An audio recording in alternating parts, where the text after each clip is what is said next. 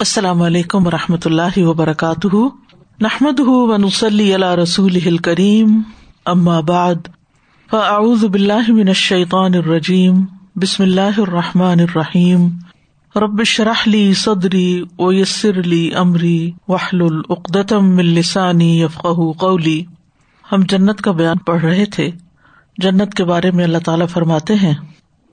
وَأُزْلِفَتِ الْجَنَّةُ لِلْمُتَّقِينَ غَيْرَ بَعِيدٍ هَذَا مَا تُوعَدُونَ لِكُلِّ أَوَّابٍ حَفِيظٍ من خشي الرحمن بالغيب وجاء بقلب منيب ادخلوها بسلام يوم الخلود لهم ما يشاءون فيها ولدينا مزيد اور جنت متقین کے قریب کر دی جائے گی، جو کچھ بھی دور نہ ہوگی۔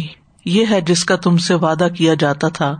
ہر اس شخص کے لیے جو بہت رجوع کرنے والا، خوب حفاظت کرنے والا ہو، جو رحمان سے بن دیکھے ڈر گیا ہو۔ اور رجوع کرنے والا دل لے کر آیا ہو۔ اس میں سلامتی کے ساتھ داخل ہو جاؤ۔ یہی ہمیشہ رہنے کا دن ہے۔ ان کے لیے جو کچھ وہ چاہیں گے اس میں ہوگا۔ اور ہمارے پاس مزید بھی ہے۔ ہم نے اس سے پہلے جنت کے درجات کے بارے میں پڑھا کہ کس طرح اعلی درجے کے جنتی کی جنت ہوگی اور کس طرح ادنا درجے کی جنتی کی جنت ہوگی۔ اور پھر جنت الفردوس کے بارے میں، پھر جنت کی وسط کے بارے میں پھر جنت کے باغات اور درختوں کے بارے میں پڑھا۔ ان کی تفصیلات جو قرآن سنت سے ہمیں ملتی ہیں۔ پھر جنت میں درخت لگانے والے اعمال کے بارے میں پڑھا۔ پھر جنت کے پھلوں کے بارے میں پڑھا کہ کس کس قسم کے اور کتنے بڑے بڑے پھل ہوں گے۔ آج ہم ان شاء اللہ جنت کے سمندر، نہریں اور چشموں کے بارے میں پڑھیں گے۔ جنت میں دودھ، پانی، شہد اور شراب کے سمندر بھی ہیں اور نہریں بھی ہیں۔ سورت محمد آیت نمبر ففٹین میں اللہ تعالیٰ فرماتے ہیں۔ مثل الجنة التي وعد المتقون فيها أنهار من ماء غير آسن وأنهار من لبن وأنهار من لبن لم يتغير طعمه وأنهار من خمر وأنهار من خمر لذة للشاربين وأنهار من عسل مصفى وَلَهُمْ فِيهَا مِن كُلِّ الثَّمَرَاتِ وَمَغْفِرَةٌ مِّن رَّبِّهِمْ اس جنت کا حال جس کا وعدہ متقی لوگوں سے کیا گیا ہے، یہ ہے کہ اس میں کئی نہریں ایسے پانی کی ہیں جو بگڑنے والا نہیں، اور کئی نہریں دودھ کی ہیں جس کا ذائقہ نہیں بدلا، اور کئی نہریں شراب کی ہیں جو پینے والوں کے لیے لذیذ ہے۔ اور کئی نہریں خوب صاف کیے ہوئے شہد کی ہیں۔ یعنی صرف چار نہریں نہیں، بلکہ ان چار چیزوں میں سے ہر ایک کی پھر آگے نہریں ہیں۔ یعنی ان کے اندر بھی پھر شاید کئی رنگ اور کئی ٹیسٹ ہوں گے۔ نبی صلی اللہ علیہ وسلم نے فرمایا، جنت میں دودھ کے سمندر، پانی کے سمندر، شہد کے سمندر اور شراب کے سمندر ہوں گے، جن سے ان کے بعد نہریں پھوٹیں گی۔ یعنی ان سمندروں کے اندر سے نہریں پھوٹیں گی۔ اور یہ بہتی ہوئی نہریں ہوگی سورت یونس میں فرمایا ان الذين امنوا وعملوا الصالحات يهديهم ربهم بايمانهم تجري من تحتهم في جنات النعيم بے شک جو لوگ ایمان لائے اور انہوں نے نیک امال کیے ان کا رب ان کے ایمان کی وجہ سے ان کی رہنمائی کرے گا۔ یعنی ایمان قیمتی چیز ہے۔ جنت کی طرف رہنمائی کرے گا۔ ان کے نیچے سے نعمت کے باغوں میں نہریں بہتی ہوں گی۔ یعنی نہریں چل رہی ہوں گی، بہ رہی ہوں گی۔ یہ پانی اسٹل نہیں ہوگا، ایک جگہ رکا ہوا نہیں ہوگا۔ پھر اسی طرح ان نہروں کے بارے میں بھی آتا ہے کہ یہ خوشبودار پہاڑوں سے بہ رہی ہوں گی یعنی وہاں سے گزرے گی۔ رسول اللہ صلی اللہ علیہ وسلم نے فرمایا جنت کی نہریں مشک کے ٹیلوں یا پہاڑوں کے نیچے سے نکلیں گی۔ آپ نے بھی دیکھا ہوگا کہ کبھی پہاڑوں کے بیچ بیچ میں سے پانی گزر رہا ہوتا ہے اور پھر ان کا عکس بھی اس میں آ رہا ہوتا ہے۔ تو اسی طرح جنت میں جو خوشبودار پہاڑ ہیں، ان کے پاس سے جب یہ گزریں گی نہریں، تو ان کا عکس اور ان کی خوشبو وہ بھی ان میں شامل ہو جائے گی۔ پھر یہ نہریں زمین کی سطح پر ہوں گی یعنی اندر گڑا نہیں ہوگا۔ انس بن مالک کہتے ہیں کہ میرا خیال ہے تم سمجھتے ہو کہ جنت کی نہریں زمین میں گڑوں کی شکل میں ہوگی۔ نہیں، اللہ کی قسم، بے شک وہ تو زمین کی سطح پر بہنے والی ہوں یعنی اوپر اوپر ہوگا پانی۔ ان کا ایک کنارا موتیوں کا ہے اور دوسرا کنارا یاقوت کا ہے۔ یعنی دو طرف والز ہوتی ہیں جیسے، یا پانی جن کناروں نے کنٹین کیا ہوا ہوتا ہے، تو ایک طرف موتی لگے ہوئے ہوں گے اور دوسری طرف یاقوت ہوں گے۔ اور ان کی مٹی خالص کستوری کی ہے۔ راوی کہتے ہیں، میں نے کہا کہ ازفر کیا ہے؟ یعنی المسک الازہر انہوں نے کہا، جس میں کوئی اور چیز مکس نہ ہونی یعنی خالص کستوری۔ پھر اسی طرح رسول اللہ صلی اللہ علیہ وسلم نے فرمایا، سیحان، جیحان، فرات اور نیل، یہ سب جنت کی نہروں میں سے ہے یعنی جنت میں بھی یہ نام ہوں گے۔ چار نہروں کا سدرت المنتہا سے نکلنا۔ رسول اللہ صلی اللہ علیہ وسلم نے فرمایا، مجھے سدرت المنتہا دکھایا گیا، وہ بیری کا درخت جو ہے۔ جس پر مختلف طرح کی روشنیاں تھیں۔ اس کے پھل ایسے تھے جیسے مقام ہجر کے مٹکے ہوتے ہیں یعنی بڑے بڑے۔ اور پتے ایسے تھے جیسے ہاتھی کے کان ہوں۔ اس کی جڑ سے چار نہریں نکلتی تھی دو نہریں تو باتنی تھی دو ظاہری تھی یعنی جو دو نظر نہیں آ رہی تھی اور دو نظر آ رہی تھی میں نے جبریل علیہ السلام سے پوچھا، تو انہوں نے بتایا، جو دو باتنی نہریں ہیں، وہ تو جنت میں ہے اور دو ظاہری دنیا میں نیل اور فرات ہیں۔ پھر جنت میں چشمے بھی ہوں گے۔ سورت الدخان میں اللہ تعالیٰ فرماتے ہیں ان المتقین فی مقام امین فی جنات وعیون پرہیزگار لوگ امن کی جگہ میں ہوں گے باغوں اور چشموں میں ہوں گے۔ یہ چشمے بہتے ہوئے ہوں گے۔ سورت الرحمان میں فرمایا فیہما عینان تجریان ان دونوں میں دو چشمے ہیں جو بہ رہے ہیں۔ پھر یہ چشمے جوش مارنے والے بھی ہوں گے یعنی فوارے کی شکل میں بھی ہوں گے۔ ایک وہ چشمہ ہوتا ہے نا کہ جیسے پہاڑوں سے نکل کے پانی آ رہا ہوتا ہے اور زمین پہ بہ رہا ہوتا ہے۔ اور ایک وہ ہوتا ہے جو فوارا سا ہوتا ہے نیچے سے پانی گش کر کے اوپر کو جاتا ہے۔ سورت رحمان سکسٹی سکس میں فرمایا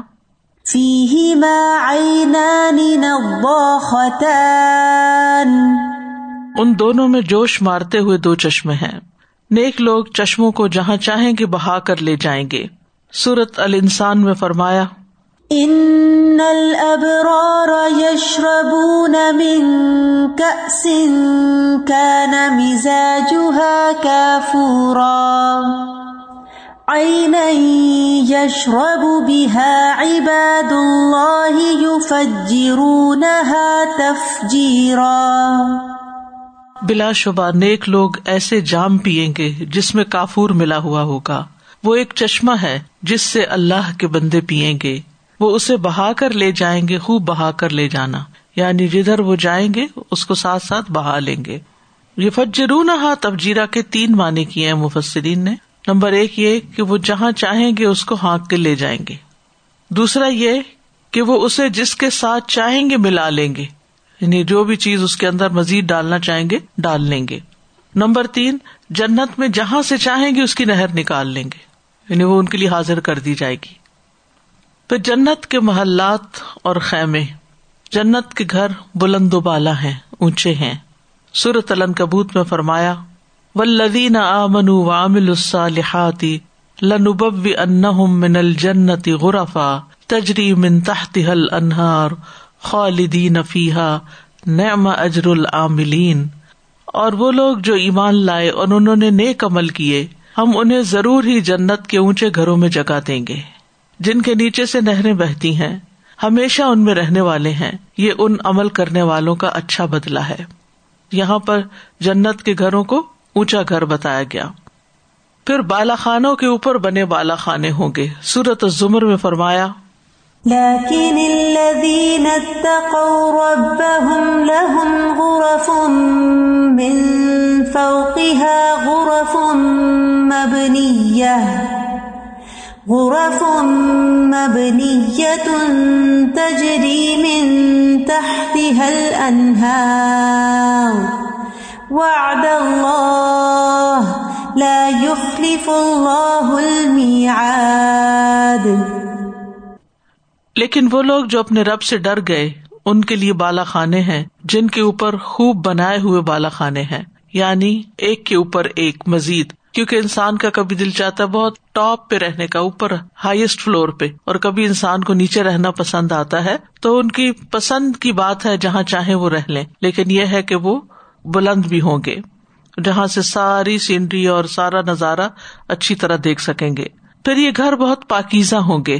سورت اصف میں فرمایا ومساكن طيبة في جنات عدن ذلك الفوز العظيم۔ اور رہنے کی پاکیزہ جگہوں میں جو ہمیشہ رہنے کے باغوں میں ہے یہی بہت بڑی کامیابی ہے۔ پھر امن والے گھر ہوں گے۔ سورت سبا میں فرمایا وما أموالكم ولا أولادكم بالتي تقربكم عندنا زلفى إلا من آمن إلا من آمن وعمل صالحا فأولئك لهم جزاء الضعف بما عملوا وهم في الغرفات آمنون۔ اور نہ تمہارے مال ایسے ہیں اور نہ تمہاری اولاد جو تمہیں ہمارے یہاں قرب میں نزدیک کر دیں مگر جو شخص ایمان لایا اور اس نے نیک عمل کیا، تو یہی لوگ ہیں جن کے لیے دگنا بدلا ہے۔ اس کے عوض جو انہوں نے عمل کیا، اور وہ بالا خانوں میں بے خوف ہوں گے۔ مراد اس سے یہ ہے کہ مال اور اولاد بھی جبھی فائدہ دیتے ہیں جب انسان کے پاس ایمان ہو اور وہ خود بھی نیک عمل کرتا ہو۔ مثلاً ایک انسان کا ایمان ہی نہیں ہے، وہ کفر پر ہے اور نہ ہی اس کے عمل اچھے ہیں۔ تو اس کی اولاد چاہے کتنی بھی اچھی ہو، اس کا مال کتنی بھی چیریٹی میں جا رہا ہو، لیکن اگر ایمان نہیں، نیک عمل نہیں، تو اس کی یہ چیزیں بھی اس کو فائدہ نہیں دیں گی۔ لیکن ایمان اور عمل سالے کے ساتھ پھر انسان کے مال اور اولاد بھی اگر اچھے کام میں لگے ہوئے ہوں تو اس کو فائدہ دیں گے۔ پھر سونے چاندی، یاقوت اور موتیوں سے مزین گھر ہوں گے۔ ابو ریرا کہتے ہیں کہ جنت کی دیوار سونے اور چاندی کی اینٹ سے بنی ہوئی ہے اور اس کی سیڑھیاں یاقوت اور موتیوں کی ہوں گی۔ تو ان کا کمبینیشن آپ دیکھیں کتنا خوبصورت ہوگا۔ جنت کے خیموں کی خوبصورتی اور وسط کے بارے میں صحیح مسلم میں ایک روایت آتی ہے۔ رسول اللہ صلی اللہ علیہ وسلم نے فرمایا، جنت میں مومن کے لیے ایک کھوکھلے موتی کا بنا خیمہ ہے۔ یعنی موتی اندر سے خالی ہوگا اور وہی اس کا خیمہ ہوگا۔ جس کی لمبائی ساٹھ میل ہے، اس کے ہر گوشے میں مومن کے لیے ایسے اہل ہیں جن میں وہ چکر لگائے گا اور وہ ایک دوسرے کو نہیں دیکھیں گے۔ اسی طرح ابن عباس سے روایت ہے کہ خیمہ خولدار موتی کا ہوگا، تین میل لمبا اور تین میل چوڑا ہوگا۔ اس کے چار ہزار سونے کے کواڑ ہوں گے۔ کواڑ کہتے ہیں جیسے دروازے جو دو حصوں میں بٹے ہوئے ہوتے ہیں، تو ایک حصے کو کواڑ کہتے ہیں۔ ہو سکتا ہے دوسرا چاندی کا ہو۔ بہرحال چار ہزار سونے کے کواڑ ہوں گے۔ یعنی اس کی اتنی زیادہ ایگزٹ ہوں گی یا کھڑکیاں کہ لیں۔ اہل جنت جنت میں داخل ہونے سے پہلے ہی جنت میں گھر کی جگہ پہچان لیں گے کہ انہوں نے کہاں جانا ہے۔ کوئی قیاس نہیں ہوگا۔ سورت محمد میں فرمایا ولدی نقطی سبیل اللہ فلح دل اعمالحم سیاحدی ہم و یوسل بالحم و ید الجنت ارف لہم اور جو لوگ اللہ کے راستے میں قتل کر دیے گئے، تو وہ ہرگز ان کے اعمال ضائع نہیں کرے گا۔ وہ ضرور انہیں راستہ دکھائے گا اور ان کا حال درست کر دے گا اور انہیں اس جنت میں داخل کرے گا، جس کی اس نے انہیں پہچان کرا دی ہے۔ ارفا کا ایک معنی خوشبو لگانا بھی ہے۔ ابو سعید خدری سے روایت ہے کہ رسول اللہ صلی اللہ علیہ وسلم نے فرمایا، اس ذات کی قسم جس کے ہاتھ میں محمد صلی اللہ علیہ وسلم کی جان ہے ہر شخص جنت میں اپنے ٹھکانے کو اس سے بہتر طور پر پہچانے گا جس طرح وہ دنیا میں اپنے مسکن کو پہچانتا تھا۔ یعنی دنیا میں ہر شخص کو پتا ہوتا ہے کہ اس کا گھر کہاں ہے۔ چھوٹے چھوٹے بچوں کو بھی ایڈریس یاد کروا دیتے ہیں، پہچان کروا دیتے ہیں اور جب انہیں شروع میں نیا نیا گھر پہچان میں آتا ہے تو وہ کہتے وہ گھر آ گیا گھر آ گیا شور مچا دیتے ہیں۔ تو بالکل اسی طرح جو جنتی ہوں گے وہ پہنچ کر کہیں گے کہ گھر آ گیا، پہنچنے کی جگہ جہاں پہنچنا تھا۔ جس کے لیے ساری زندگی محنت کی، کوشش کی، وہ آج منزل مل گئی۔ وہ ہے اصل منزل۔ لوگ دنیا میں مختلف چیزوں کو اپنی منزل بنا لیتے ہیں، لیکن دنیا کی ساری منزلیں فانی ہے اصل منزل آخرت کی منزل ہے، جس تک کوئی پہنچ جائے۔ اور وہی کامیاب ہے۔ نبی صلی اللہ علیہ وسلم کے موتیوں کے ایک ہزار محل ہوں گے۔ رسول اللہ صلی اللہ علیہ وسلم نے فرمایا مجھ پر میری امت کے مفتوحا علاقے پیش کیے گئے یعنی جہاں جب میری امت پہنچے گی، جن علاقوں کو فتح کر لے گی، تو میں بڑا خوش ہوا۔ بس اللہ تعالیٰ نے یہ آیت نازل کی ول آخرت خیر اللہ کا من اللہ سے لے کر ولا سعف یوتی کا ربو کا فتردا کہ تمہارے لیے آخرت دنیا سے بہتر ہے اور ضرور تمہارا رب تمہیں وہ کچھ عطا کرے گا کہ تم راضی ہو جاؤ گے۔ اللہ تعالیٰ نے آپ کو جنت میں موتیوں کے ایک ہزار محلات دیے ہیں، جن کی مٹی کستوری ہے یعنی مسک، اور ہر ایک محل میں وہی کچھ ہے جو اس کے لوازمات میں سے ہے یعنی ہر چیز ہوگی وہاں پر۔ اسی طرح حضرت خدیجہ کے بارے میں آتا ہے کہ ان کو اللہ سبحان تعالیٰ نے جنت کے محل کی خوشخبری دی تھی۔ صحیح بخاری میں ہے۔ اسماعیل کہتے ہیں کہ میں نے عبد اللہ بن ابی اوفا رضی اللہ عنہما سے پوچھا کیا نبی صلی اللہ علیہ وسلم نے خدیجہ رضی اللہ عنہا کو خوشخبری دی تھی؟ انہوں نے فرمایا ہاں جنت میں ایسے محل کی خوشخبری دی تھی جو ایک موتی سے بنا ہوگا، سنگل پیس ہوگا، جس میں نہ کوئی شور و غل ہوگا اور نہ ہی اس میں کسی قسم کی مشقت ہوگی۔ اب دیکھیں کہ دنیا کے جیسے گھر ہیں یا مختلف جگہ ہوتی ہیں، تو ان میں چھوٹی چھوٹی برکس لگتی ہیں، لکڑی لگتی ہے تھاؤزینڈ آف پیسز کو جوڑ کے گھر بنتا ہے۔ ون سنگل پیس کا گھر کوئی نہیں ہے دنیا میں۔ لیکن حضرت خدیجہ کا محل جو ہے وہ ایک ہی چیز سے بنا ہوگا اور اسی کے اندر شاید کارونگ ہوگی اور کھڑکیاں دروازے اور جو بھی ہے اسی کے اندر سے نکلا ہوا ہوگا۔ دو تین دن پہلے کی نیوز میں آپ نے بھی دیکھا ہوگا ایک ڈائمنڈ کوئی ملا ان کو پتا نہیں ٹو ہنڈریڈ کیرٹ کا اور اتنی دھوم مچی ہوئی ہے پوری دنیا میں it's one of a kind اور یہ اور وہ۔ تو میں سوچ رہی تھی کہ وہ تو صرف ایک ٹو ہنڈریڈ کیرٹ کا یہاں پہ دیکھیں گے پورا اس کے اندر محل محل اور پھر خاص اس کی خوبی یہ کہ اس میں کوئی شور و غل نہیں ہوگا ساؤنڈ پروف ہوگا۔ بازو کا تو آپ اچھے سے اچھا گھر بنا لیتے ہیں، لیکن کہیں پانی کا شور آ رہا ہے، کہیں ہیٹنگ کا، کبھی کولنگ کا ایئر کنڈیشنر کا، کبھی چلنے کا، کبھی کھانا پکنے کا۔ یعنی کوئی نہ کوئی چیز جو ہے، انسان کو بادر کرتی رہتی۔ کبھی باہر سے شور آنا شروع ہو جاتا ہے یعنی گھر کے اندر نہیں ہوتا، تو باہر سے شور شروع ہو جاتا ہے۔ کبھی ہوا کے چلنے کا، کبھی بارش برسنے کا، جہاز گزرنے کا۔ کبھی ایمبولینس، کبھی پولیس، کبھی کوئی کبھی کوئی، لیکن وہاں پر مکمل سکون ہوگا، حقیقی سکون کی جگہ ہے وہ۔ پھر حضرت عمر رضی اللہ عنہ کا محل، بخاری کی روایت ہے اب حرارا رضی اللہ عنہ کہتے ہیں کہ ایک دفعہ ہم رسول اللہ صلی اللہ علیہ وسلم کے پاس تھے، تو آپ نے فرمایا، میں نے بحالت نیند خود کو جنت میں دیکھا۔ کیا دیکھتا ہوں وہاں ایک عورت محل کے گوشے میں وزو کر رہی ہے؟ میں نے پوچھا، یہ محل کس کا ہے؟ فرشتوں نے جواب دیا یہ عمر بن خطاب کا ہے رضی اللہ عنہ۔ مجھے ان کی غیرت کا خیال آیا تو میں پیچھے کی طرف واپس آ گیا۔ اس پر عمر رضی اللہ عنہ رو پڑے۔ ارض کیا اللہ کے رسول کیا میں آپ پر غیرت کر سکتا ہوں؟ یعنی جیلس ہو سکتا ہوں؟ استاذہ جی آئی ایم اے نو کل سے میں سوچ رہی ہوں کہ میں اپنے اللہ کو کس طرح راضی کروں۔ ان شاء اللہ اللہ تعالی بتائے مجھے۔ آپ نے میرے والی دعا کی۔ کل کا جو بیان تھا نا، اس کے بعد میرے ذہن میں بھی آ رہا تھا کہ اللہ کو ایسے کام بتا ایسی چیزیں کروا لے کہ تو راضی ہو جائے۔ کیونکہ ہمیں تو سمجھ نہیں آتی کر ہی نہیں پاتے۔ سازا، ابھی یہ جو آؤٹ آف امیجنیشن جو چیزیں ہمیں سمجھ نہیں آتی نا، جو کبھی دیکھی سنی نہیں ہے۔ اور اس طریقے سے سائنٹسٹ بھی کہتے ہیں نا کہ آپ کا برین ابھی بہت کم یوز ہوا ہے۔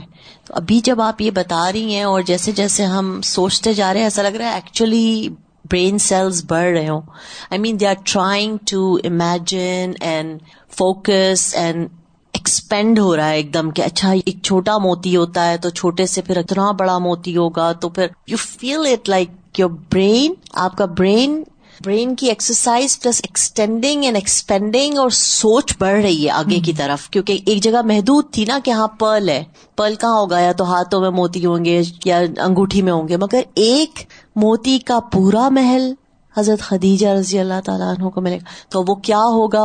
اللہ سبحانہ و تعالیٰ کی خالی یہ باتیں سن کے اور جب دیکھیں گے تو پتا نہیں کیا ہوگا۔ مجھے ایک پیس سے یاد آیا، جب ہم اپنی اسٹڈیز کے لیے ٹرکی گئے تھے، تو وہاں پر ہم ایک مسجد میں داخل ہوئے۔ تو وہاں پر مسجدوں کے صحن میں پانی کے تالاب بنے ہوئے۔ اور پانی پینے کے لیے جیسے پتھر کے کولر تو نہیں کہنا چاہیے، لیکن یہ کہ بہرحال فاؤنٹینس جسے کہتے ہیں نا، وہ۔ تو ایک جگہ ہم نے دیکھا کہ اتنا جھنڈ کھڑا ہے اور بہت ہی لوگ امیزمنٹ میں کھڑے ہیں۔ تو پتا چلا کہ یہ جو فاؤنٹین ہے، یہ ایک پیس کا ہے، ایک پتھر کا بنا ہوا ہے۔ تو اس پر سارے اتنے حیران ہو رہے تھے کہ ایک پتھر کے اندر سے کس طرح کس طرح کارو کر کے اور اس میں سے پانی نکلنے کا رستہ بنایا گیا۔ تو اس سے مجھے اندازہ ہوا کہ ون پیس چیز کی کتنی قیمت ہو سکتی ہے نا۔ اور پھر موتی جیسی چیز کو کارو کرنا اور اس کو رہائش کے قابل بنانا اور اس میں گھومنا اور چلنا اور پھرنا اور رائٹ اور لیفٹ دیکھنا اور وہ کیا چیز ہوگی نا۔ انبلیویبل جیسے ایک گلاس دودھ کا بھرا ہوا ہوتا ہے۔ تو وہ کتنا پیارا لگتا ہے سفید ایک دم اور اس کی thickness and all the condense اب سوچ رہے ہیں کہ اچھا ایک مرتبان میں پڑا ہوگا ایک بڑا پھر وہ سمندر جب کہہ رہے ہیں آپ آئی I مین mean, جب سمندر کہہ رہے ہیں تو مجھے ایسا لگ رہا ہے کہ جب اس میں نہا لے پانی میں چلے جائیں۔ آئی مین پانی کیا بلکہ دودھ میں دودھ میں نہانا یا اس کا سمندر کس طرح امیجن نہیں کر سکتے. امیجن نہیں کر سکتے پھر اس کا ریفلیکشن کیسا ہوگا؟ کیسا اس کی سفیدی ہوگی اور وہ کتنی دور اور پھر وہ جو وہاں سے نہریں نکلے اور خوشبو کے پہاڑوں سے گزرے تو وہ خوشبو کیسی ہوگی جو اس پانی یا دودھ کے ساتھ شامل ہو جائے گی؟ اور سازا یہاں کی خوشبو چائے کتنی مہنگی خرید لیں۔ تھوڑی دیر بعد اڑ جاتی ہے کمرے میں کتنا بھی آپ لگائیں ایئر فریشنر لگائیں۔ بخور جلائیں تھوڑی دیر کے بعد وہی کا وہی ہو جاتا ہے۔ واز تھنکنگ کہ وہ پانی جب اس میں سے گزر رہا ہوگا اور وہ دودھ جب اس ماؤنٹین سے گزر رہے ہیں تو وہ تو یعنی ایور لاسٹنگ خوشبو پھیلی ہوئی ہوگی جو کہ ہم یہاں کتنا بھی لوگ کرنا چاہیں۔ نئی ملکن کبیرا اس کا تو کوئی اندازہ ہی نہیں کر سکتا۔ جی میں یہ جو نہروں یہ کہیں بھی لے جائیں تو مجھے خیال آ رہا تھا کہ پکنک وغیرہ پلان کریں تو کتنا کچھ اٹھا اٹھا کے لے کے جانا پڑتا اور اسی لیے پکنک بھی رہ جاتی ہے کتنا یعنی اس کے لیے اتنا پہلے محنت کرنی ہوگی۔ کرنا پڑے گا تو یہ بس اس کو اشارہ کرو اور ساتھ ساتھ ساتھ ساتھ جہاں چاہیں گے وہیں پر ہی وہ اس کی نہر یعنی پینے میں روک ٹوک نہیں ہوگی نا یعنی تھوڑا بہت نہیں جگ یا صرف گلاس یا کپ ہی نہیں بلکہ وہ پورا فلو کر رہا ہوگا۔ یہاں پہ دنیا میں بھی ہماری ان چاروں چیزوں کی بہت اہمیت ہے دودھ کی بالکل۔ اور میں دیکھ رہی تھی کہ سب سے پہلے پانی کا ذکر ہے پھر اس کے بعد دودھ کا ذکر ہے پھر اس کے بعد شراب کا ذکر ہے پھر شہد کا۔ یعنی جیسے جیسے ان کی وہ لذت یا ان کی اہمیت ہے اس کے مطابق۔ اور پھر سب سے اہم بات یہ کہ ہمیشہ کے لیے اور نہ اس کے چوری ہونے کا ڈر نہ اس کی مینٹیننس کی فکر کوئی بھی غم، دکھ، فکر، پریشانی والی کوئی چیز ہی نہیں ہوگی۔ تو جنت کے خوبصورت گھر پانے کے لیے کچھ اعمال کی ضرورت ہے۔ سب سے پہلے ایمان اور امبیا کی تصدیق۔ اللہ پر ایمان اور امبیا کی تصدیق۔ صحیح بخاری کی روایت ہے، نبی صلی اللہ علیہ وسلم نے فرمایا، جنتی لوگ اپنے سے بلند کمرے والوں کو اوپر اسی طرح دیکھیں گے، جیسے وہ دنیا میں چمکدار گہرے ستارے کو دیکھتے ہیں۔ جنتی لوگ اپنے سے بلند کمرے والوں کو یعنی جن کے محلات اوپر ہوں گے، وہ اس طرح دیکھیں گے اتنے اونچے جتنے دور گہرا ستارہ نظر آتا ہے۔ جو آسمان کے مشرقی یا مغربی کنارے میں بہت دور ہوتا ہے، اتنا اونچا۔ ان میں ایک دوسرے سے افضل ہوگا۔ لوگوں نے ارض کیا، یا رسول اللہ، یہ تو امبیا کے محلات ہوں گے، جنہیں ان کے سوا کوئی اور پا نہ سکے گا۔ آپ نے فرمایا، نہیں، اس ذات کی قسم، جس کے ہاتھ میں میری جان ہے۔ یہ ان لوگوں کے لیے ہوں گے جو اللہ تعالیٰ پر ایمان لائے اور امبیا کی تصدیق کی یعنی ان کی باتوں کو سچ مانا۔ جب امبیا کو ہم سچا مانتے ہیں اور ان کی تصدیق کرتے ہیں اور ان کو نبی مانتے ہیں اور ان کی باتوں کو سچ مانتے ہیں، تو پھر ہمارا عمل بھی ان کی تعلیمات کے مطابق ہوتا ہے۔ تو جنت کے کنارے، وسط اور اعلی منزل میں گھر پانے والے اعمال۔ سن نبی داؤد کی روایت میں ہے، رسول اللہ صلی اللہ علیہ وسلم نے فرمایا میں اس شخص کے لیے جنت کے ایک کنارے پر گھر کا ضامن ہوں جو جھگڑا چھوڑ دے اگرچہ وہ حق پر ہو۔ اور جو مزاق میں بھی جھوٹ چھوڑ دے، اس کے لیے جنت کے درمیان میں گھر کا ضامن ہوں۔ اور جس نے اپنا اخلاق اچھا کر لیا، اس کے لیے جنت کی اعلی منازل میں گھر کا ضامن ہوں۔ پھر جنت کے خوبصورت بالا خانے پانے والے اعمال، صحیح ابن حبان کی روایت ہے۔ رسول اللہ صلی اللہ علیہ وسلم نے فرمایا، بے شک جنت میں ایسے کمرے ہیں جنتی ان کے باہر والے حصے کو ان کے اندر سے دیکھ سکیں گے۔ جیسے گلاس ہوتا ہے۔ اور ان کے اندر والے حصے کو باہر سے دیکھ سکیں گے۔ اللہ نے یہ ایسے شخص کے لیے تیار کیے ہیں جو لوگوں کو کھانا کھلائے، سلام عام کرے اور رات کو نماز ادا کرے جب لوگ سو رہے ہوں۔ یہ تین کام بتائے۔ ایک خدمت خلق، ایک عام لوگوں کے ساتھ معاملہ اور ایک عبادت کا کام۔ تو خوش قسمت ہے وہ جو تینوں کام کر رہا ہو۔ پھر صبر کا بدلا سورت الفرقان میں فرمایا الا اکیوز الغرفت بیما صبر ان لوگوں کو جزا میں بالا خانہ دیا جائے گا، اس لیے کہ انہوں نے صبر کیا۔ اولاد کی وفات پر اللہ کی تعریف کرنا اور صبر کرنا بیت الحمد حاصل کرنے کا ذریعہ ہے۔ رسول اللہ صلی اللہ علیہ وسلم نے سنن ترمیزی میں فرمایا، جب کسی آدمی کا بچہ فوت ہو جاتا ہے تو اللہ تعالیٰ فرشتوں سے فرماتا ہے، کیا تم نے میرے بندے کے بیٹے کی روح قبض کر لی؟ وہ عرض کرتے ہیں جی ہاں۔ اللہ تعالیٰ فرماتے ہیں کہ تم نے اس کے دل کا ٹکڑا لے لیا۔ وہ عرض کرتے ہیں جی ہاں۔ پھر اللہ تعالیٰ پوچھتے میرے بندے نے کیا کہا؟ فرشتے عرض کرتے ہیں، اس نے تیری تعریف کی۔ اور انا لاہ و انا الہ راجیون پڑا اللہ تعالیٰ فرماتے ہیں کہ میرے بندے کے لیے جنت میں ایک گھر بناؤ اور اس کا نام بیت الحمد رکھو۔ کیونکہ اولاد کی وفات پر سب سے زیادہ انسان کو صدمہ ہوتا ہے۔ لیکن اس سے یہ بات بھی پتہ چلتی ہے کہ انسان اگر کسی بھی صدمے، کسی بھی تکلیف دینے والی چیز، کسی بھی کھو جانے والی چیز پر صبر کرتا ہے، اللہ کی تعریف کرتا ہے گلا شکوا نہیں کرتا، اللہ سے ناراض نہیں ہوتا، کوئی غلط باتیں زبان سے نہیں نکالتا، تو ان شاء اللہ اس کا اجر بھی بہت بڑا ہے، کیونکہ قرآن مجید میں آتا ہے ان نما برون اجرحم بغیر حساب۔ پھر مسجد بنانے پر جنت میں گھر ملنا۔ محمود بن لبید کہتے ہیں، عثمان رضی اللہ عنہ نے جب مسجد نبوی کی تعمیر کا ارادہ کیا یعنی اس کو ایکسٹینڈ کرنا چاہا، تو لوگوں نے اسے ناپسند کیا۔ یعنی پہلے تو کچی تھی، تو انہوں نے اس کو پکا کرنا چاہا۔ اور اس کی حیت پر برقرار رکھنے کو زیادہ پسند کیا۔ تو عثمان رضی اللہ عنہ نے فرمایا، میں نے رسول اللہ صلی اللہ علیہ وسلم کو فرماتے ہوئے سنا ہے کہ جو شخص اللہ کی رضا کے لیے مسجد کی تعمیر کرتا ہے، اللہ اسی طرح کا ایک گھر اس کے لیے جنت میں تعمیر کر دیتا ہے۔ اسی طرح کا۔ یعنی پھر کوشش یہ کرنی چاہیے کہ اچھی سے اچھی اور خوبصورت سے خوبصورت مسجد بنوائی جائے، صرف خانہ پوری نہ کی جائے۔ لیکن اگر کسی کی توفیق نہیں ہے بڑی مسجد بنانے کی، تو اس کا یہ مطلب نہیں ہے کہ وہ چھوٹی بھی نہ بنائے۔ اس میں اخلاص زیادہ شامل کر لے۔ کیونکہ حدیث میں آتا ہے، پرندے کے گھونسلے کے برابر مسجد بنانے پر بھی جنت میں گھر ملنا ہے۔ رسول اللہ صلی اللہ علیہ وسلم نے فرمایا جس نے اللہ کے لیے کبوتر کے گھونسلے کے برابر یا اس سے بھی چھوٹی مسجد بنائی، اللہ اس کے لیے جنت میں گھر بنائیں گے۔ مطلب یہ ہے کہ مسجد اتنی چھوٹی تو نہیں ہوتی، لیکن یہ کہ جیسے ایک اینٹ بھی لگا دی یعنی کوئی حصہ ہی ڈال دیا اس میں۔ تو ان شاء اللہ اس پر بھی اجر ہے۔ پھر اسی طرح صف کا شگاف پر کرنے پر درجہ بلند ہونا۔ حضرت عائشہ رضی اللہ عنہ کہتی ہے کہ رسول اللہ صلی اللہ علیہ وسلم نے فرمایا جس نے صف کے شگاف کو پر کیا یعنی نماز پڑھنے کھڑے ہوئے، بیچ میں سے کوئی نکل کے چلا گیا، تو فوراً ساتھ مل گیا۔ اللہ اس کے لیے جنت میں گھر بنائے گا اور ایک درجہ بلند کرے گا اس کا۔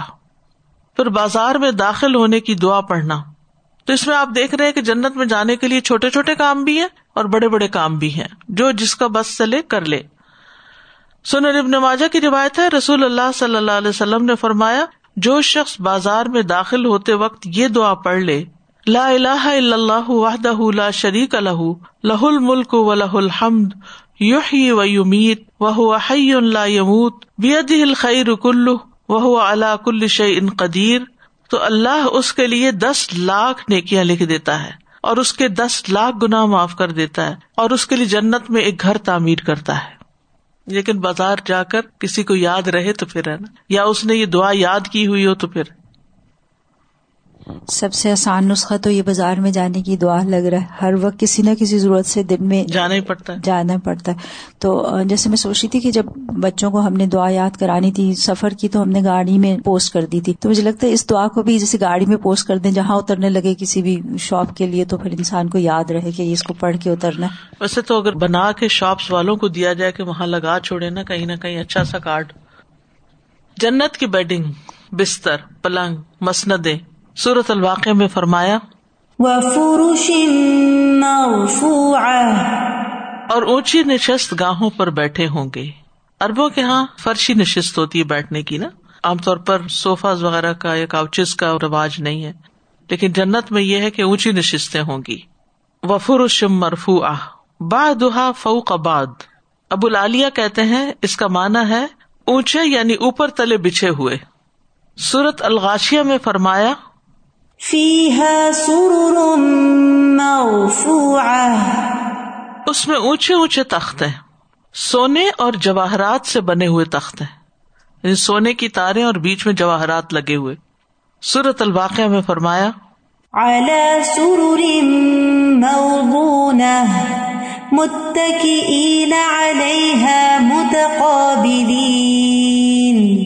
سونے اور جواہر سے بنے ہوئے تختوں پر آرام کر رہے ہوں گے۔ ان پر تکیا لگائے ہوئے آمنے سامنے بیٹھنے والے۔ یعنی کام تو وہاں کوئی ہوگا نہیں، تو ملاقاتیں ہی ہوں گی اور باتیں ہی ہوں گی، تو آمنے سامنے بیٹھے ہوں گے ایک دوسرے کے۔ تو اس سے بھی پتا چلتا ہے کہ ملاقات کے آداب میں سے بھی یہ ہے کہ انسان ایک دوسرے کو فیس کر کے بیٹھے، نہ کہ پیٹ کر کے یا سائڈ کر کے۔ سورت الحجر میں فرمایا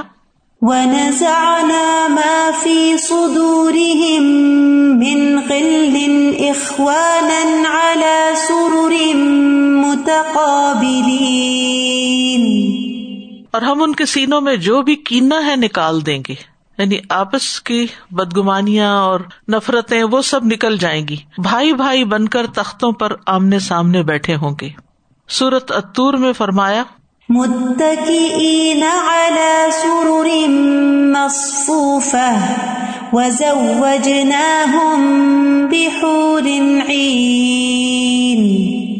ایسے تختوں پر تکیا لگائے ہوئے ہوں گے جو قطاروں میں بچھائے ہوئے ہیں یعنی بڑی بڑی نشستیں ہوں گی۔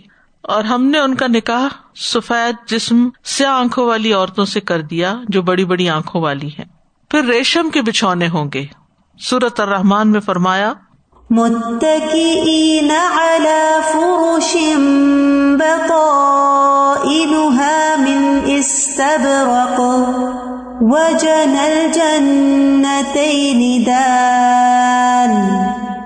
جنتی لوگ ایسے بچھونوں پر تکیے لگائے ہوئے ہوں گے جن کے استر موٹے ریشم کے ہوں گے۔ خوبصورت بستر ہوں گے۔ ابن مسعد رضی اللہ عنہ سے روایت ہے، فرمایا کہ تمہارے اندرونی حصے کے بارے میں یہ خبر دی گئی ہے تو بیرونی حصے کی کیفیت کیا ہوگی؟ اگر اندر والا اتنا خوبصورت ہے تو باہر والا کتنا ہوگا؟ پھر جنت کے تکیے قالین اور بچھونے سورت الرحمان میں فرمایا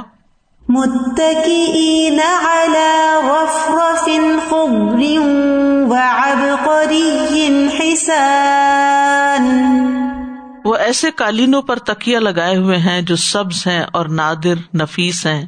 اب قری علی شان قالین کے لیے۔ رف رف اس سے مراد جنت کے باغ اور ایک کال ہے یہ کپڑوں کی ایک قسم ہے۔ رف رف کپڑا ہے یعنی قالین مراد ہے۔ پھر قطاروں میں لگے ہوئے گاؤ تکیے اور مخملی قالین۔ سورت الغاشیا میں فرمایا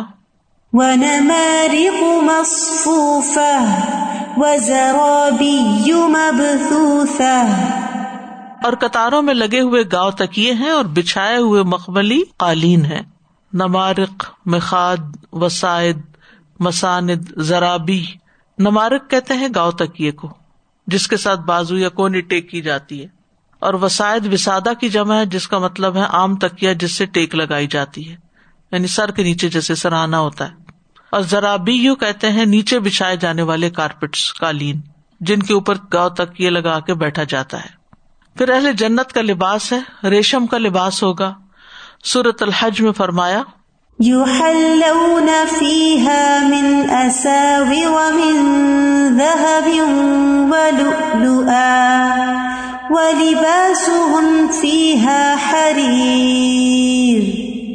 اور ان کا لباس اس میں ریشم ہوگا۔ باریک اور موٹے ریشم کے کپڑے ہوں گے۔ سورت الدخان میں فرمایا جل بسون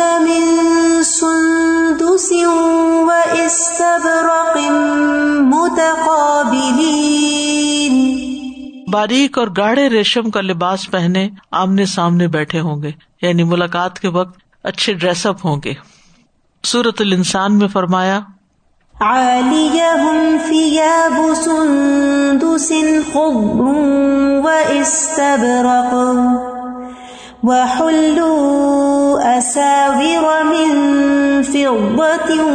وسقاهم ربهم شرابا طهورا.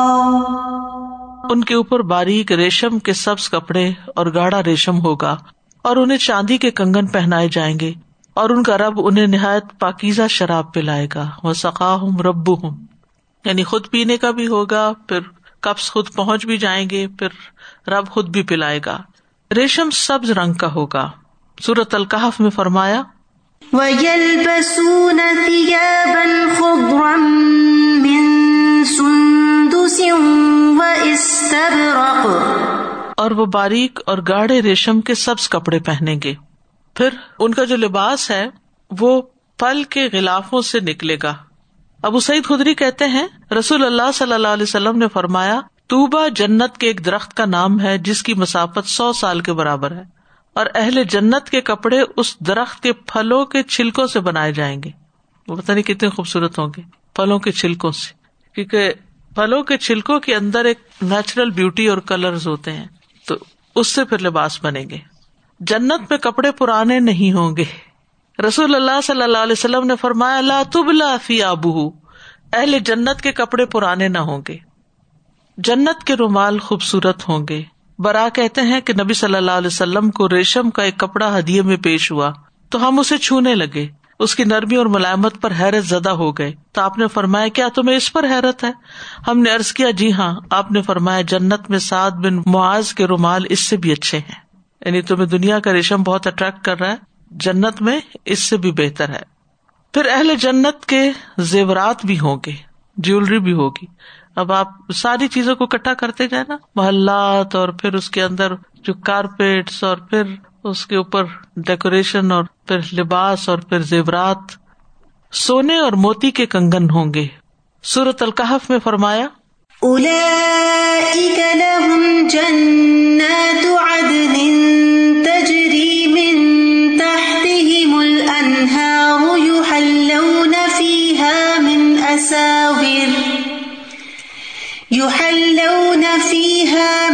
أساور من ذهب ويلبسون ويلبسون ثيابا خضرا من سندس وإستبرق متكئين فيها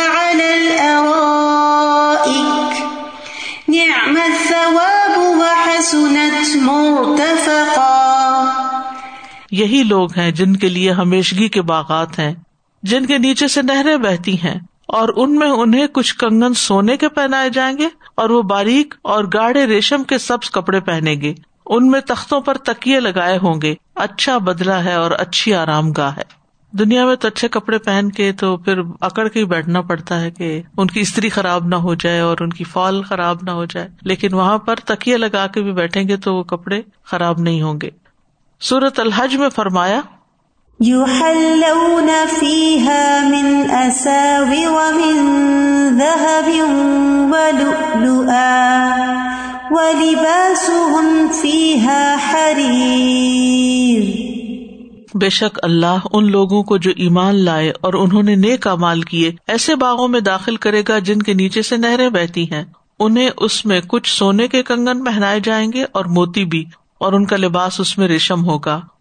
سورت فاتر میں فرمایا جنا تو ادنی ید خلو نہا یو حل نفی ہا من اصاور من بن و لؤلؤا و لباس فیحا حریر۔ ہمیشگی کے باغات جن میں وہ داخل ہوں گے، ان میں انہیں سونے کے کنگن اور موتی پہنائے جائیں گے۔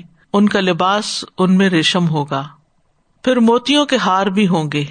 رسول اللہ صلی اللہ علیہ وسلم نے فرمایا، مجھے جنت میں لے جایا گیا۔ میں نے دیکھا کہ اس میں موتیوں کے ہار ہیں۔ میں سوچ رہی تھی کہ جیسے مدینہ جاتے نا تو دکانوں پہ زیورات سجے ہوئے ہوتے ہیں۔ تو نبی صلی اللہ علیہ وسلم نے پتا نہیں کس شکل میں موتیوں کے ہار دیکھے ہوں گے۔ وہاں کیسا ڈسپلے ہوگا۔ سونے اور چاندی کی کنگیاں ہوں گی۔ رسول اللہ صلی اللہ علیہ وسلم نے فرمایا، ان کے برتن سونے کے ہوں گے، ان کی کنگیاں سونے اور چاندی کی ہوں گی، اور ان کی انگیٹھیوں کا ایندھن اد ہوگا۔ پھر اہل جنت کے برتن، سونے کے برتن۔ سورج زخرف میں فرمایا يطاف عليهم بصحاف من ذهب وأكواب وفيها ما تشتهيه الأنفس وتلذ الأعين وأنتم فيها خالدون ان کے سامنے سونے کی پلیٹوں اور ساگر کا دور چلے گا، اور وہاں وہ سب کچھ موجود ہوگا جو دلوں کو بھائے اور آنکھوں کو لذت بخشے، اور تم وہاں ہمیشہ رہو گے۔ یہاں پر لفظ صحاف استعمال ہوا ہے۔ صحاف صحفت ان کی جمع ہے، اور یہ پیالے کے لیے استعمال ہوتا ہے، جس کا کنڈا نہیں ہوتا۔ چائے کا کپ جو ہوتا ہے، کپ سوسر اس میں تو سائڈ سے پکڑتے ہیں، کنڈے سے۔ لیکن یہ ہے کہ جو صحاف یا صحفہ ہے وہ گول پیالہ ہو، جیسے بچپن میں وہ گاؤں وغیرہ میں دیکھتے تھے نا، پیالوں میں چائے پیتے تھے، جس کے نیچے تھوڑی سی وہ بیس بھی بنی ہوتی تھی۔ لائس کہتے ہیں صحفہ ایک پیالہ ہوتا ہے جس کی اوپر والی سطح چوڑی ہوتی ہے یعنی اوپر سے کھلا اور نیچے سے تنگ۔ پھر سونے چاندی کے برتن ہوں گے، حذیفہ کہتے ہیں، میں نے نبی صلی اللہ علیہ وسلم کو فرماتے ہوئے سنا کہ آپ نے فرمایا، ریشم اور دیباج نہ پہنو، اور نہ سونے چاندی کے برتنوں میں ہی کچھ پیو، اور نہ ان کی پلیٹوں میں کچھ کھاؤ۔ کیونکہ یہ چیزیں دنیا میں ان کے لیے ہیں اور ہمارے لیے آخرت میں ہے پھر مختلف قسم کے برتن ہوں گے۔ صورت الواقع میں آتا ہے يطوف عليهم ولدان مخلدون بأكواب وأباريق وكأس من معين ان پر چکر لگا رہے ہوں گے، وہ لڑکے جو ہمیشہ لڑکے ہی رکھے جائیں گے یعنی بڑے نہیں ہوں گے، بوڑھے نہیں ہوں گے۔ ایسے کوزے اور ٹوٹی والی سراہیاں اور لبا لب بھرے ہوئے پیالے لے کر جو بہتی شراب کے ہوں گے۔ یہاں پر اقواب اور اباریک کا لفظ اقواب تو کوب کی جمع کوب کب کو کہتے ہیں؟ اور اباریک کہتے ہیں ایسے جگ کو جس کا ہینڈل بھی ہو اور آگے اسپاؤٹ بھی نکلا ہوا ہو، اس کی جو ٹوٹی ہے، وہ آگے سے ایسے جھکی بھی ہوتی ہے۔ میرا ایک دفعہ قطر میں جانا ہوا تو وہاں میوزیم میں گئی میں۔ تو اس میں پرانی پرانی چیزیں رکھی ہوئی تھی تو اس میں اتنی قسم کے یہ اباریک تھے، اس پہ لکھا ہوا تھا، اباریک۔ پہلی دفعہ میں نے کہا اچھا ابریک یہ ہوتا ہے۔ اباریک تو جمع ہے نا، تو ابریک۔ اور اس میں اوپر نگ لگے ہوئے اور پیتل کے اور سونے کے اور شیشے وغیرہ کے۔ لیکن یہ ہے کہ بہت ہی مختلف قسموں کے۔ عام طور پر جو جگ ہوتا ہے نا، تو اس میں سے پانی نکالنے والا بہت چھوٹا سا ہوتا ہے۔ لیکن عام جگ اور اباریک میں فرق یہ ہوتا ہے کہ اس کی جو اسپاؤٹ ہے، وہ کافی آگے کو نکلی ہوئی ہوتی ہے۔ پھر چاندی اور شیشے کے برتن ہوں گے۔ سورت ادہر میں فرمایا، وَيُطَافُ عَلَيْهِمْ بِآنِيَةٍ مِّن فِضَّةٍ وَأَكْوَابٍ كَانَتْ قَوَارِيرَا قَوَارِيرَ مِن فِضَّةٍ قَدَّرُوهَا تَقْدِيرًا۔ اور ان پر چاندی کے برتن اور شیشے کے ساغر پھرائے جائیں گے۔ شیشے بھی ایسے جو چاندی سے مرکب ہوں گے اور انہیں منتظمین جنت نے ایک خاص ترکیب سے بنایا ہوگا۔ یعنی جنت کے گلاس چاندی کے بنے ہوں گے، لیکن شیشے کی طرح کرسٹل کلیئر ہوں گے۔ اندر کی چیز باہر سے نظر آئے گی۔ ارب لوگ تلوار کو ابریک کہتے ہیں، کیونکہ اس کا رنگ چمکدار ہوتا ہے اور کواری شیشے ہوتے ہیں، شفاف ہوتے ہیں۔ یہ سب سے اچھی اور خوبصورت چیز ہوتی ہے اور اللہ تعالیٰ نے اس وہم کو دور کرنے کے لیے کہ یہ برتن شیشے کے ہیں۔ فرمایا نہیں منفت یعنی چاندی سے مرکب ہوں گے۔ مشروب اور برتن خود پاس چل کر آ جائیں گے۔ ابو اماما سے روایت ہے، وہ فرماتے ہیں کہ جنت والوں میں سے ایک شخص جنت کی شراب کی خواہش کرے گا، کہ اس کا دل چاہے گا کہ شراب پیو تو برتن اس کے ہاتھ میں آ جائے گا، وہ پی لے گا، پھر وہ برتن اپنی جگہ واپس چلا جائے گا۔ اٹھنا بھی نہیں پڑے گا۔ آپ کہیں پر بھی ہوں۔ آپ کو سروس فراہم کر دی جائے گی۔ پھر اہل جنت کا رسک جو ہے، صبح شام رسک ملے گا۔ ولا ہم رسک ہوں فیحا بکرتم و اشیا اور ان کے لیے اس میں ان کا رسک صبح اور شام ہوگا۔ خوب مزے میں کھائے پیئیں گے۔ سورت اتور میں آتا ہے۔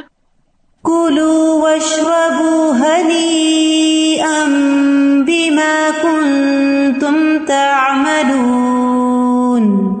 کھاؤ اور پیو مزے سے اس کے بدلے میں جو تم کیا کرتے تھے۔ اہل جنت کا کھانا کیا ہوگا؟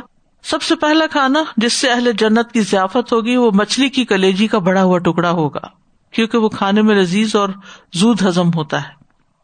سورت الحاقہ میں فرمایا کلو بما اسلفتم فی الایام الخالیہ۔ کھاؤ اور پیو مزے سے ان اعمال کے عوض جو تم نے گزرے ہوئے دنوں میں آگے بھیجے۔ صرف خواہش ہی کریں گے کہ کھانا حاضر ہو جائے گا۔ سورت الواقع میں فرمایا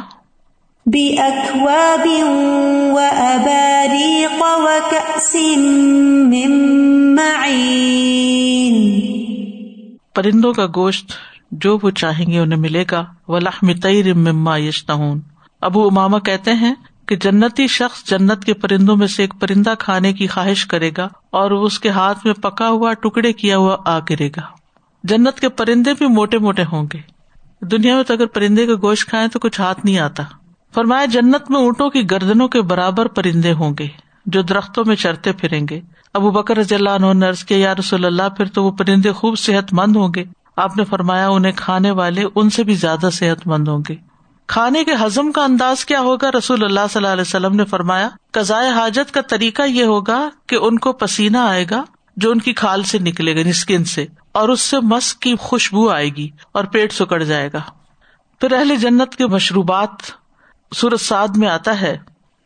متكئين فيها يدعون فيها بفاكهة كثيرة وشراب ان میں تکیے لگائے ہوئے ہوں گے۔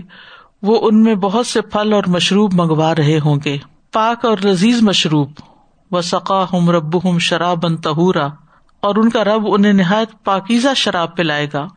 اسی طرح سورت الصافات میں آتا ہے، ان پر صاف بہتی ہوئی شراب کا جام پھرایا جائے گا، جو سفید ہوگی، پینے والوں کے لیے لذیذ ہوگی۔ نہ اس میں کوئی درد سر ہوگا اور نہ وہ اسے مدہوش کیے جائیں گے۔ لبا لب بھرے ہوئے پیالے ہوں گے۔ وہ کا اور چھلکتے پیالے ہوں گے وہ کا اسن دہاقا جسے صورت النبا میں آتا ہے۔ پھر زنجبیل کا جام ہوگا۔ وہ یوسق نفیحا کا اسن کا نمزاجہ زنجبیلا۔ این انفیحا تسما سل سبیلا اور اس میں انہیں ایسا جام پلایا جائے گا جس میں سوٹ ملی ہوئی ہوگی۔ وہ اس میں ایک چشمہ ہے، جس کا نام سل سبیل رکھا جاتا ہے۔ وہاں کی شراب بھی بہت خالص ہوگی۔ سورت متفقین میں فرمایا